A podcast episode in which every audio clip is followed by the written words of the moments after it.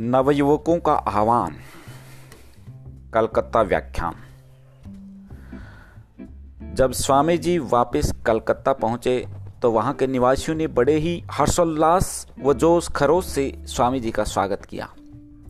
एक सुंदर चांदी के पात्र में स्वामी जी को मानपत्र भी भेंट स्वरूप दिया। स्वागत संबंधी संपूर्ण औपचारिकताओं के बाद कलकत्ता के नागरिकों के आग्रह पर स्वामी जी ने यहाँ पर विशाल जनसभा को संबोधित किया। स्वामी जी ने कहा, मनुष्य अपनी व्यक्ति चेतना को सार्वभौम चेतना में लीन कर देना चाहता है। वह जगत प्रपंच का कुल संबंध छोड़ देना चाहता है। वह अपने समस्त संबंधों की माया काटकर संसार से दूर भाग जाना चाहता है। यह संपूर्ण देहिक पुराने संस्कारों को छोड़ने की चेष्टा करता है। यहाँ तक कि वह एक देहधारी मनुष्य है। इसे भी भूलने का भरसक प्रयत्न करता है। परंतु अपने अंतर के अंतर में सदा ही एक मृदु, अस्फुट ध्वनि उसे सुनाई पड़ती है। उसके कानों में सदा ही एक स्वर बजता रहता है। न जाने कौन दिन रात उसके कानों से मधुर स्वर से कहता रहता है, पूर्व में हो या पश्चिम में, जननी जन्मभूमि स्वर्गादपि गरीयसी। भारत साम्राज्य की राजधानी के अधिवासियों तुम्हारे पास मैं सन्यासी के रूप में नहीं, धर्म प्रचारक की हैसियत से भी नहीं, बल्कि पहले की तरह कलकत्ते के उसी बालक के रूप में बातचीत करने के लिए आया हुआ हूँ।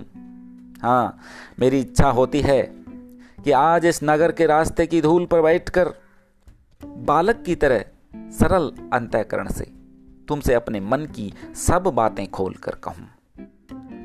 तुम लोगों ने मुझे अनुपम शब्द भाई से संबोधित किया है।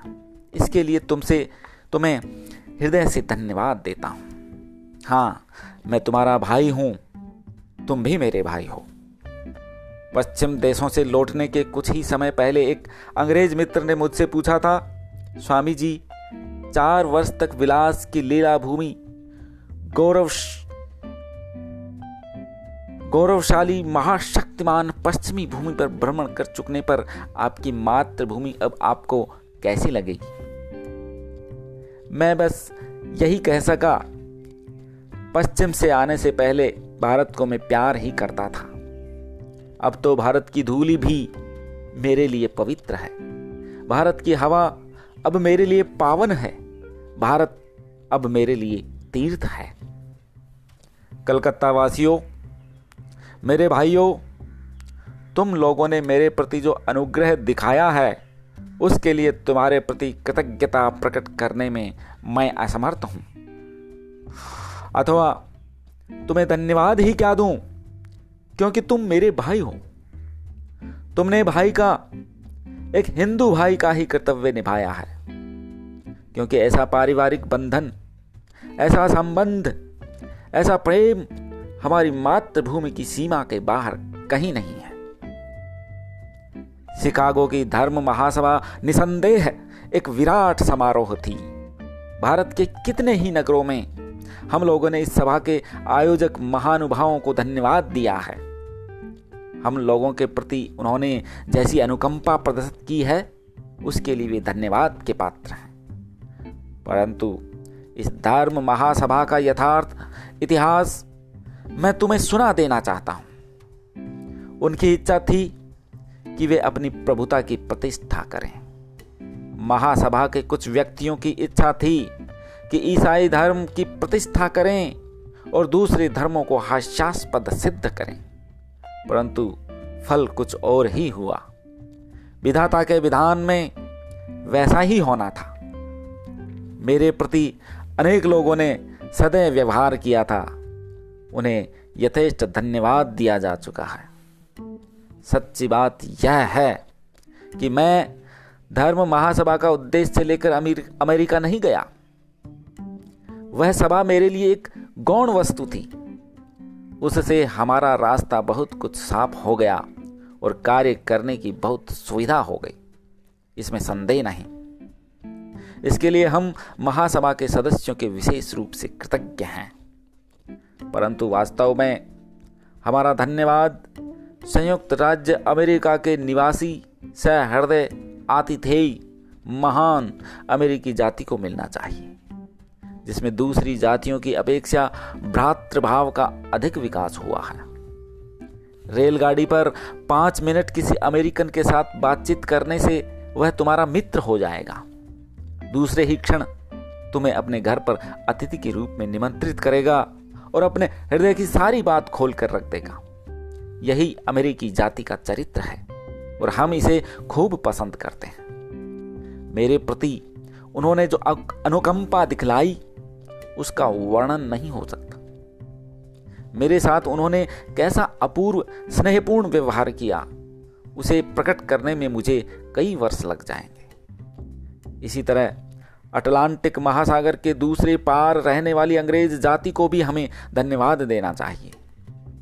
ब्रिटिश भूमि पर अंग्रेज़ों के प्रति मुझसे अधिक घृणा का भाव लेकर कभी किसी ने पैर नहीं रखा होगा। इस मंच पर जो अंग्रेज़ बंधु हैं, वे ही इसका साक्ष्य देंगे। परंतु जितना ही मैं उन लोगों के साथ मिलने लगा, जितना ही ब्रिटिश जाति के जीवन यंत्र की गति लक्ष्य करने लगा उस जाति का हृदय स्पंदन किस जगह हो रहा है, यह जितना ही समझने लगा, उतना ही उन्हें प्यार करने लगा। अब मेरे भाइयों, यहाँ ऐसा कोई ना होगा जो मुझसे ज़्यादा अंग्रेज़ी को प्यार करता हो। उनके संबंध में यथार्थ ज्ञान प्राप्त करने के लिए यह यह जानना आवश्यक है कि वहाँ क्या क्या हो रहा है, और साथ ही हमें उनके साथ रहना भी होगा। हमारे राष्ट्रीय दर्शन शास्त्र वेदांत ने जिस तरह संपूर्ण दुख को अज्ञान प्रसूत कहकर सिद्धांत स्थिर किया है, उसी तरह अंग्रेज़ और हमारे बीच का विरोधाभास भी प्राय अज्ञान जन्य है। यही समझना चाहिए। न हम उन्हें जानते हैं, न वे हमें। दुर्भाग्य से पश्चिम देश वालों की धारणा में आध्यात्मिकता यहाँ तक कि नैतिकता भी सांसारिक उन्नति के साथ चिर संलिष्ट है। और जब कोई भी अंग्रेज़ या कोई दूसरे पश्चिमी महाशय भारत आते हैं और यहाँ दुख और दारिद्र्य का आबाद राज्य देखते हैं तो वे तुरंत इस निष्कर्ष पर पहुँचते हैं कि इस देश में धर्म नहीं टिक सकता, नैतिकता नहीं टिक सकती। उनका अपना अनुभव निसंदेह सत्य है।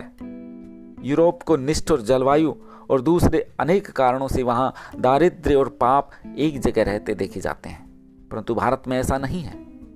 मेरा अनुभव है कि भारत में जो जितना निर्धन है, वह उतना ही अधिक साधु है। परंतु इसको जानने के लिए समय की ज़रूरत है। भारत के राष्ट्रीय जीवन का यह रहस्य समझने के लिए कितने विदेशी दीर्घ काल तक भारत में रहकर प्रतीक्षा करने के लिए तैयार हैं। इस राष्ट्र के चरित्र का धैर्य के साथ अध्ययन करें और समझें, ऐसे मनुष्य थोड़े ही हैं। यही, केवल यही ऐसी जाति का वास है, जिसके निकट गरीबी का मतलब अपराध और पाप नहीं है, बल्कि उसे यहाँ बड़ा ऊँचा आसन दिया जाता है। यहाँ निर्धन सन्यासी के वेश को ही सबसे ऊँचा स्थान मिलता है। इसी तरह हमें भी पश्चिमी सामाजिक रीति रिवाजों का अध्ययन बड़े धीरे के साथ करना होगा। उनके संबंध में एकाएक कोई उन्मत्त धारणा बना लेना ठीक नहीं होगा। उनके स्त्री पुरुषों का आपस में हेल मेल और उनके आचार व्यवहार सब एक खास अर्थ रखते हैं। सब में एक पहलू अच्छा भी होता है, तुम्हें केवल यत्न पूर्वक धैर्य के साथ उसका अध्ययन करना होगा। मेरे इस कथन का यह अर्थ नहीं कि हमें उनके आचार व्यवहारों का अनुकरण करना है, अथवा वे हमारे आचारों का अनुकरण करें। सभी जातियों के आचार व्यवहार, शताब्दियों के मंद गति से होने वाले क्रम विकास के फलस्वरूप हैं और सभी में एक गंभीर अर्थ रहता है। इसलिए न हमें उनके आचार व्यवहारों का उपहास करना चाहिए और न उन्हें हमारे आचार व्यवहारों का। मैं इस सभा के समक्ष एक और बात कहना चाहता हूँ। अमेरिका की अपेक्षा इंग्लैंड में मेरा काम अधिक संतोषजनक हुआ है। निर्भीक, साहसी एवं अध्यवसायी अंग्रेज़ जाति के मस्तिष्क में यदि किसी तरह एक बार कोई भाव संचरित कर दिया जा सके, यद्यपि उसकी खोपड़ी दूसरी जातियों की अपेक्षा स्थूल है, उसमें कोई भाव सहज ही नहीं समाता तो फिर वह वहीं दृढ़ हो जाता है, कभी बाहर नहीं निकलता। उस जाति के असीम व्यावहारिकता और शक्ति के कारण बीज रूप में समाये हुए उस भाव से अंकुरण का उद्गम होता है और बहुत शीघ्र फल देता है। ऐसा किसी दूसरे देश में नहीं है। इस जाति की जैसी असीम व्यावहारिकता और जीवन शक्ति है, वैसी तुम अन्य किसी जाति में न देखोगे। इस जाति की कल्पना कम है और कर्मण्यता अधिक। और कौन जान सकता है कि इस अंग्रेज़ जाति के भावों का मूल स्त्रोत कहाँ है? उसके हृदय के गहन प्रदेश में कौन समझ सकता है कितनी कल्पनाएँ और भावोच्छ्वास छिपे हुए हैं? वह वीरों की जाति है। वे यथार्थ क्षत्रिय हैं। भाव छिपाना उन्हें कभी प्रकट न करना उनकी शिक्षा है। बचपन से उन्हें यही शिक्षा मिली है। बहुत कम अंग्रेज़ देखने को मिलेंगे जिन्होंने कभी अपने हृदय का भाव प्रकट नहीं किया होगा। पुरुषों की बात ही क्या? अंग्रेज़ स्त्रियाँ भी कभी हृदय के उच्छ्वास को ज़ाहिर नहीं होने देती। मैंने अंग्रेज़ महिलाओं को ऐसे भी कार्य करते हुए देखा है, जिन्हें करने में अत्यंत साहसी बंगाली भी लड़खड़ा जाएँगे। किंतु बहादुरी के इस ठाट पाट के साथ ही इस क्षत्रियोचित कवच के भीतर अंग्रेज़ हृदय की भावनाओं का गंभीर प्रश्रवण छिपा हुआ है।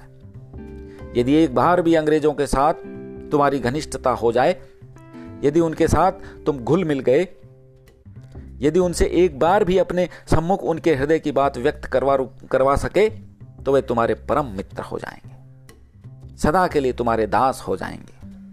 इसलिए मेरी राय में दूसरे स्थानों की अपेक्षा इंग्लैंड में मेरा प्रचार कार्य अधिक संतोषजनक हुआ है।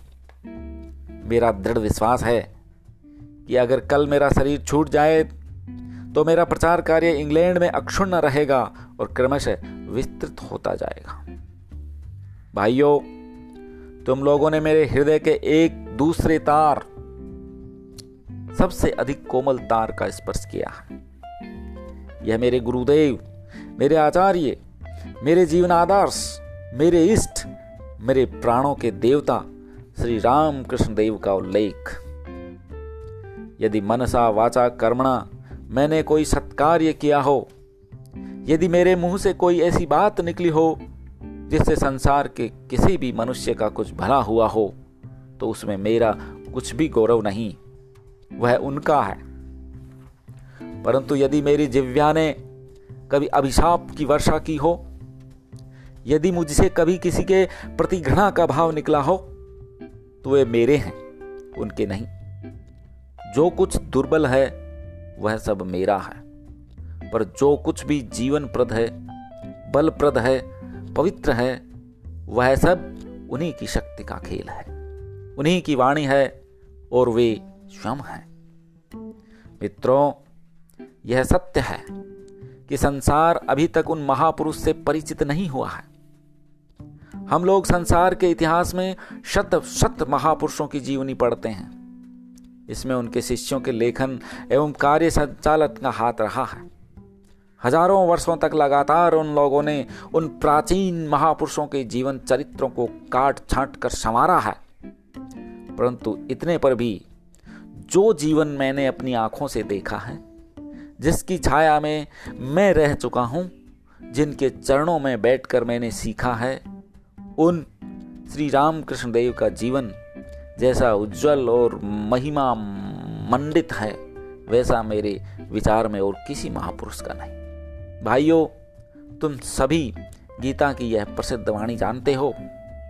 यदा यदा ही धर्मश्चे ग्लानिर्भवति भारत, अभ्युत्थानम् अधर्मस्य तदात्मानं सृजाम्यहम्। परित्राणाय साधूनां, विनाशाय च दुष्कृतां धर्म संस्थापनार्थाय संभवामी युगे युगे।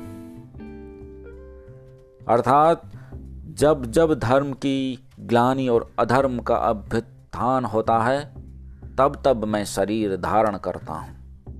साधुओं का परित्राण करने, असाधुओं का नाश करने और धर्म की स्थापना करने के लिए विभिन्न युगों में मैं आया करता हूँ।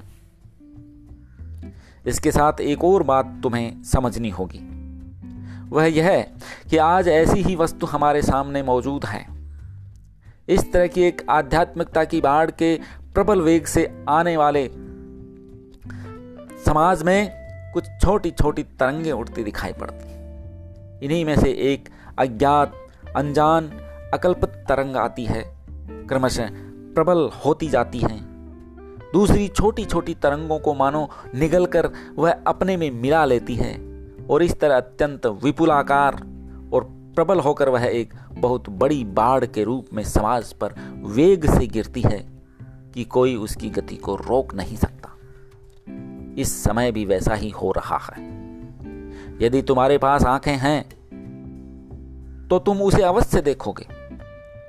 यदि तुम्हारा हृदय द्वार खुला है तो तुम उसको अवश्य ग्रहण करोगे। अंधा, बिल्कुल अंधा है वह। जो समय के चिन्ह नहीं देख रहा है, नहीं समझ रहा है। क्या तुम नहीं देखते हो? वह निर्धन ब्राह्मण बालक जो एक दूर गाँव में, जिसके बारे में तुम में से बहुत कम ही लोगों ने सुना होगा, जन्मा था। इस समय संपूर्ण संसार में पूजा जा रहा है, और उसे वे पूजते हैं जो शताब्दियों से मूर्ति पूजा के विरोध में आवाज़ उठाते आए हैं। यह किसकी शक्ति है? यह तुम्हारी शक्ति है या मेरी? नहीं, यह और किसी की शक्ति नहीं।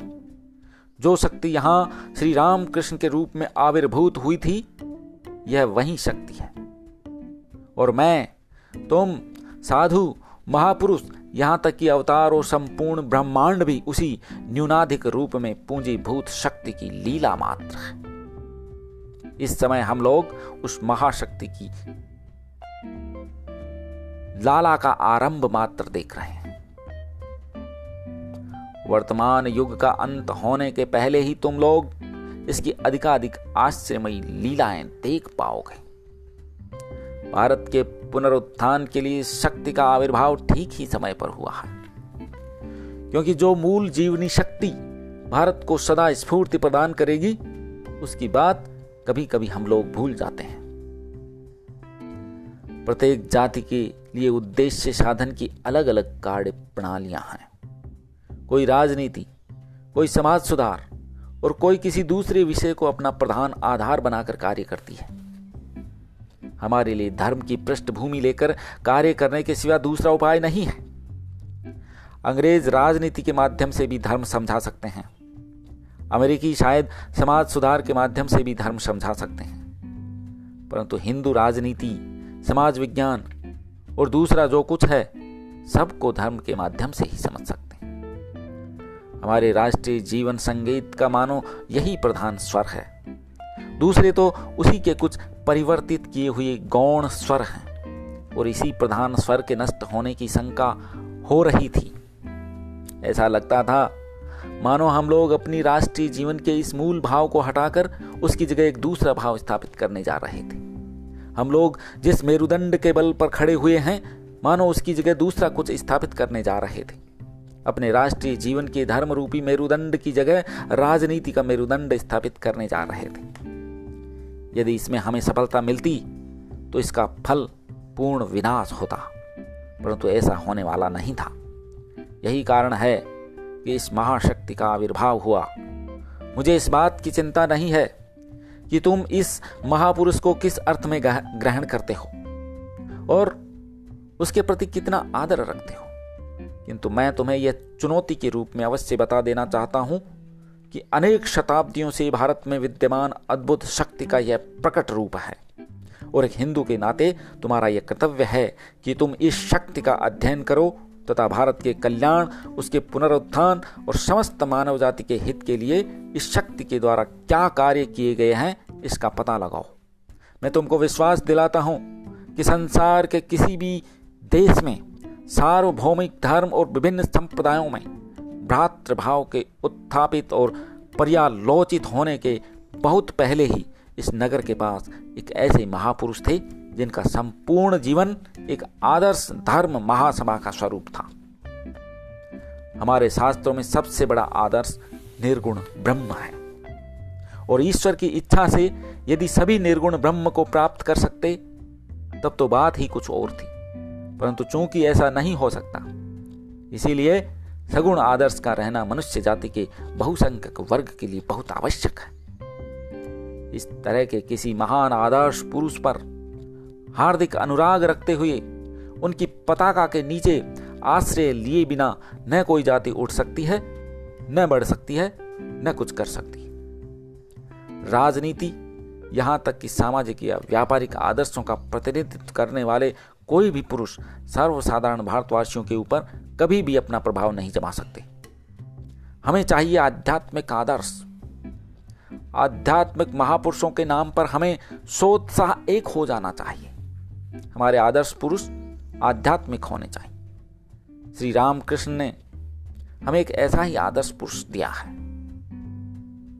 यदि यह जाति उठना चाहती है तो मैं निश्चय पूर्वक कहूँगा कि उस नाम के चारों ओर उत्साह के साथ एकत्र हो जाना चाहिए। श्री रामकृष्ण का प्रचार हम, तुम या चाहे जो कोई करे, इससे कोई प्रयोजन नहीं। तुम्हारे सामने मैं इस महान आदर्श पुरुष को रखता हूँ। और अब इस पर विचार करने का भारत तुम पर है। इस महान आदर्श पुरुष को लेकर क्या करोगे? इसका निश्चय तुम्हें अपनी जाति, अपने राष्ट्र के कल्याण के लिए अभी कर डालना चाहिए। एक बात हमें याद रखनी चाहिए कि तुम लोगों ने जितने महापुरुष देखे हैं, और मैं स्पष्ट रूप से कहूँगा कि जितने भी महापुरुषों के जीवन चरित्र पड़े हैं, उनमें इनका जीवन सबसे पवित्र था। और तुम्हारे सामने यह तो स्पष्ट ही है कि आध्यात्मिक शक्ति का ऐसा अद्भुत आविर्भाव तुम्हारे देखने की बात ही अलग। इसके बारे में तुमने कभी पढ़ा भी ना होगा। उनके तिरुभाव के दस वर्ष के भीतर ही इस शक्ति ने संपूर्ण संसार को घेर लिया है। यह तुम प्रत्यक्ष देख रहे हो। अतएव कर्तव्य की प्रेरणा से अपनी जाति और धर्म की भलाई के लिए मैं यह महान आध्यात्मिक आदर्श तुम्हारे सामने प्रस्तुत करता हूँ। मुझे देखकर उसकी कल्पना न करना। मैं एक बहुत ही दुर्बल माध्यम मात्र हूँ। उनके चरित्र का निर्णय मुझे देखकर न करना। वे इतने बड़े थे कि मैं या उनके शिष्यों में से कोई दूसरा सैकड़ों जीवन तक चेष्टा करते रहने के बावजूद भी उनके यथार्थ स्वरूप के एक करोड़वें अंश के तुल्य भी न हो सकेगा। तुम लोग स्वयं ही अनुमान करो। तुम्हारे हृदय के अंतस्थल में वे सनातन साक्षी वर्तमान हैं और मैं हृदय से प्रार्थना करता हूँ कि हमारी जाति के कल्याण के लिए, हमारे देश की उन्नति के लिए तथा समग्र मानव जाति के हित के लिए वही श्री रामकृष्ण तुम्हारा हृदय खोल दे। और इच्छा अनिच्छा के बावजूद जो महायुगांतर अवश्यंभावी है, उसे कार्यान्वित करने के लिए वे तुम्हें सच्चा और दृढ़ बनावें। तुम्हें और हमें रुचे या न रुचे, इससे प्रभु का कार्य रुक नहीं सकता। अपने कार्य के लिए वे धूल से भी सैकड़ों और हज़ारों कर्मी पैदा कर सकते हैं। उनकी अधीनता में कार्य करने का अवसर मिलना ही हमारे परम सौभाग्य और गौरव की बात है। इससे आदर्श का विस्तार होता है। जैसा तुम लोगों ने कहा है, हमें संपूर्ण संसार जीतना है। हाँ यह हमें करना ही होगा। भारत को अवश्य ही संसार पर विजय प्राप्त करनी है। इसकी अपेक्षा किसी छोटे आदर्श से मुझे कभी संतोष न होगा। यह आदर्श संभव है, बहुत बड़ा हो, और तुम में से अनेक को इसे सुनकर आश्चर्य होगा किंतु तो हमें इसे ही अपना आदर्श बनाना है।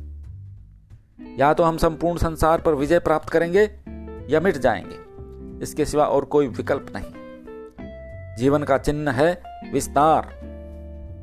हमें संकीर्ण सीमा के बाहर जाना होगा। हृदय का प्रसार करना होगा और यह दिखाना होगा कि हम जीवित हैं। अन्यथा हमें इसी पतन की दशा में खड़ा सड़कर मरना होगा। इसके सिवा दूसरा कोई रास्ता नहीं। इन दोनों में एक चुन लो। फिर जियो या मरो। छोटी छोटी बातों को लेकर हमारे देश में जो द्वेष और कलह हुआ करता है, वह हम लोगों में सभी को मालूम है। परंतु मेरी बात मानो। ऐसा सभी देशों में है। जिन राष्ट्रों का मेरुदंड राजनीति है, वे सब राष्ट्र आत्मरक्षा के लिए वैदेशिक नीति का सहारा लिया करते हैं। जब उनके देश में आपस में बहुत अधिक लड़ाई झगड़ा आरंभ हो जाता है, तब वे किसी विदेशी राष्ट्र से झगड़ा मोल ले लेते हैं। इस तरह तत्काल घरेलू लड़ाई बंद हो जाती है। हमारे भीतर भी गृह विवाद हैं, परंतु उसे रोकने के लिए कोई वैदेशिक नीति नहीं है। संसार के सभी राष्ट्रों में अपने शास्त्रों के सत्य का प्रचार ही हमारी सनातन वैदेशिक नीति होनी चाहिए।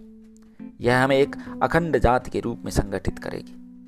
तुम राजनीति में विशेष रुचि लेने वालों से मेरा प्रश्न है कि क्या इसके लिए तुम कोई प्रमाण चाहते हो? आज की इस सभा से ही मेरी बात का यथेष्ट प्रमाण मिल रहा है। दूसरे, इन सब स्वार्थपूर्ण विचारों को छोड़ देने पर भी हमारे पीछे निस्वार्थ, महान और सजीव दृष्टांत पाए जाते हैं। भारत के पतन और दारिद्र्य दुख का प्रधान कारण यह है कि घोंघे की तरह अपना सर्वांग समेटकर उसे अपना कार्य क्षेत्र संकुचित कर लिया था, तथा आर्यतर दूसरी मानव जातियों के लिए जिन्हें सत्य की तृष्णा थी, अपने जीवन पद सत प्रयत्नों का भंडार नहीं खोला था। हमारे पतन का एक और प्रधान कारण यह भी है कि हम लोगों ने बाहर जाकर दूसरे राष्ट्रों से अपनी तुलना नहीं की और तुम लोग जानते हो जिस देश से राजा राम मोहन राय ने संकीर्णता की यह दीवार तोड़ी, उसी दिन से भारत में थोड़ा सा जीवन दिखाई देने लगा, जिसे आज तुम देख रहे हो। उसी दिन से भारत के इतिहास ने एक दूसरा मोड़ लिया और इस समय वह क्रमशः उन्नति के पथ पर अग्रसर हो रहा है। अतीत काल में यदि छोटी छोटी नदियाँ ही यहाँ वालों ने देखी हो तो समझना कि अब बहुत बड़ी बाढ़ आ रही है और कोई भी उसकी गति रोक न सकेगा। अब तुम्हें विदेश जाना होगा। आदान प्रदान ही अभुद्य का रहस्य है। क्या हम दूसरों से सदा लेते ही रहेंगे? क्या हम लोग सदा ही पश्चिम वासियों के पैरों तले बैठकर ही सब बातें यहाँ तक कि धर्म भी सीखेंगे? हाँ हम उन लोगों से कल कारखाने के काम सीख सकते हैं। और भी दूसरी बहुत सी बातें उनसे सीख सकते हैं। परंतु हमें भी उन्हें कुछ सिखाना होगा। और वह है हमारा धर्म, हमारी आध्यात्मिकता। संसार सर्वांगीण सभ्यता की अपेक्षा कर रहा है। शत शत शताब्दियों की अवनति, दुख और दुर्भाग्य के भंवर में पड़कर भी हिंदू जाति उत्तराधिकार में प्राप्त धर्म रूपी जिस अमूल्य रत्नों को यत्न पूर्वक अपने हृदय से लगाए हुए हैं, उन्हीं रत्नों की आशा से संसार उसकी ओर आग्रह भरी दृष्टि से निहार रहा है। तुम्हारो, तुम्हारे पूर्वजों के उन्हीं अपूर्व रत्नों के लिए भारत से बाहर के मनुष्य किस तरह उद्ग्रीव हो रहे हैं? यह मैं तुम्हें कैसे समझाऊं? यहाँ हम अनर्गल बकवास किया करते हैं, आपस में झगड़ते रहते हैं। श्रद्धा के जितने गंभीर विषय हैं, उन्हें हंसकर उड़ा देते हैं। यहाँ तक कि इस समय प्रत्येक पवित्र वस्तु को हंसकर उड़ा देने की प्रवृत्ति एक राष्ट्रीय दुर्गुण हो गई है। इसी भारत में हमारे पूर्वज जो संजीवक अमृत रख गए हैं, उसका एक कण मात्र पाने के लिए भी भारत से बाहर के लाखों मनुष्य कितने आग्रह के साथ हाथ फैलाए हुए हैं। यह हमारी आध्यात्मिकता के बदले में वे जो कुछ दें, वही हमें लेना होगा। चैतन्य राज्य के अपूर्व तत्वों के बदले हम जड़ राज्य के अद्भुत तत्वों को प्राप्त करेंगे। चिरकाल तक शिष्य बने रहने से हमारा काम न होगा, हमें आचार्य भी होना होगा। समभाव के न रहने पर मित्रता संभव नहीं, और जब तक एक पक्ष सदा ही आचार्य का आसन पाता रहता है, और दूसरा पक्ष सदा ही उसके पद प्रांत में बैठकर शिक्षा ग्रहण किया करता है, तब दोनों में कभी भी समभाव की स्थापना नहीं हो सकती। यदि अंग्रेज़ और अमरीकी जाति से समभाव रखने की तुम्हारी इच्छा हो तो जिस तरह तुम्हें उनसे शिक्षा प्राप्त करनी है, उसी तरह उन्हें शिक्षा देनी भी होगी। और अब भी कितनी ही शताब्दियों तक संसार को शिक्षा देने की सामग्री तुम्हारे पास पर्याप्त है। इस समय यही करना होगा। उत्साह ही उत्साह की आग हमारे हृदय में जलनी चाहिए। हमें बंगालियों को कल्पना शक्ति के लिए प्रसिद्धि मिल चुकी है। और मुझे विश्वास है कि यह शक्ति हम में है भी। कल्पना प्रिय भावुक जाति, कहकर हमारा उपहास भी किया गया है। परंतु मित्रों, मैं तुमसे कहना चाहूँगा कि निसंदेह बुद्धि का आसन ऊँचा है, परंतु यह अपनी परिमित सीमा के बाहर नहीं बढ़ सकती। हृदय केवल हृदय के भीतर से ही देवी प्रेरणा का स्पूर्ण होता है, और उसकी अनुभव शक्ति से ही उच्चतम जटिल रहस्यों की मीमांसा होती है। और इसीलिए भावुक बंगालियों को ही यह काम करना होगा।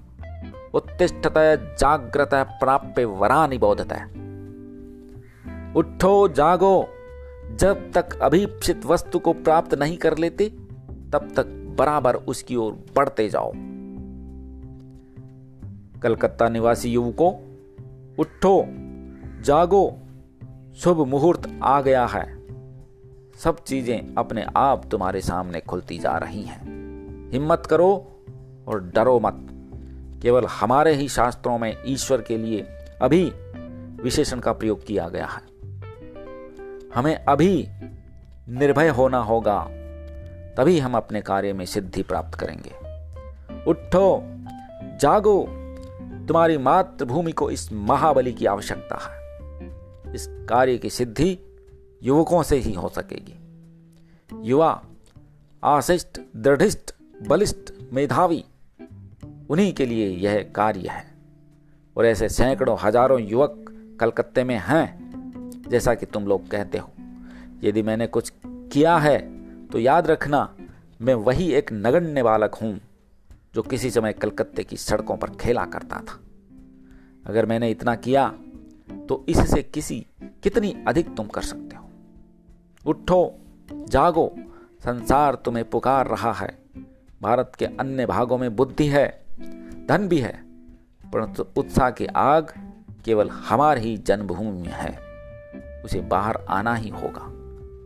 इसलिए कलकत्ते के युवकों अपने रक्त में उत्साह भरकर जागो। मत सोचो कि तुम तुम गरीब हो। मत सोचो कि तुम्हारे मित्र नहीं हैं। अरे, क्या कभी तुमने देखा है कि रुपया मनुष्य का निर्माण करता है, नहीं, मनुष्य ही सदा रुपये का निर्माण करता है। यह संपूर्ण संसार मनुष्य की शक्ति से, उत्साह की शक्ति से, विश्वास की शक्ति से निर्मित हुआ है। तुम में से जिन लोगों ने उपनिषदों में सबसे अधिक सुंदर कठोपनिषद का अध्ययन किया है, उन्हें स्मरण होगा कि किस तरह से वे राजा एक महायज्ञ का अनुष्ठान करने चले थे। और दक्षिण में अच्छी अच्छी चीज़ें न देकर अनुपयोगी गायें और घोड़े दे रहे थे। और कथा के अनुसार, उसी समय उनके पुत्र नचिकेता के हृदय में श्रद्धा का आविर्भाव हुआ।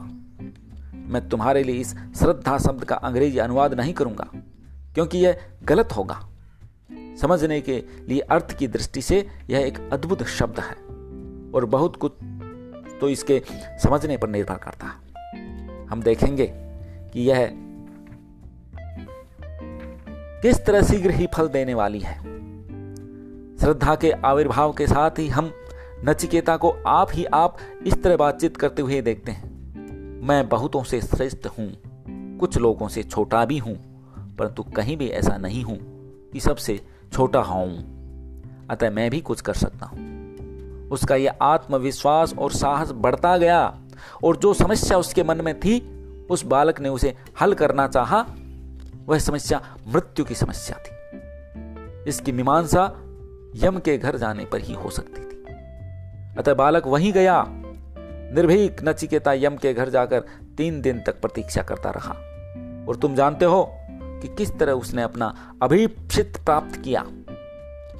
हमें जिस चीज़ की आवश्यकता है, वह यह श्रद्धा ही है। दुर्भाग्यवश, भारत से इसका प्राय लोप हो गया है।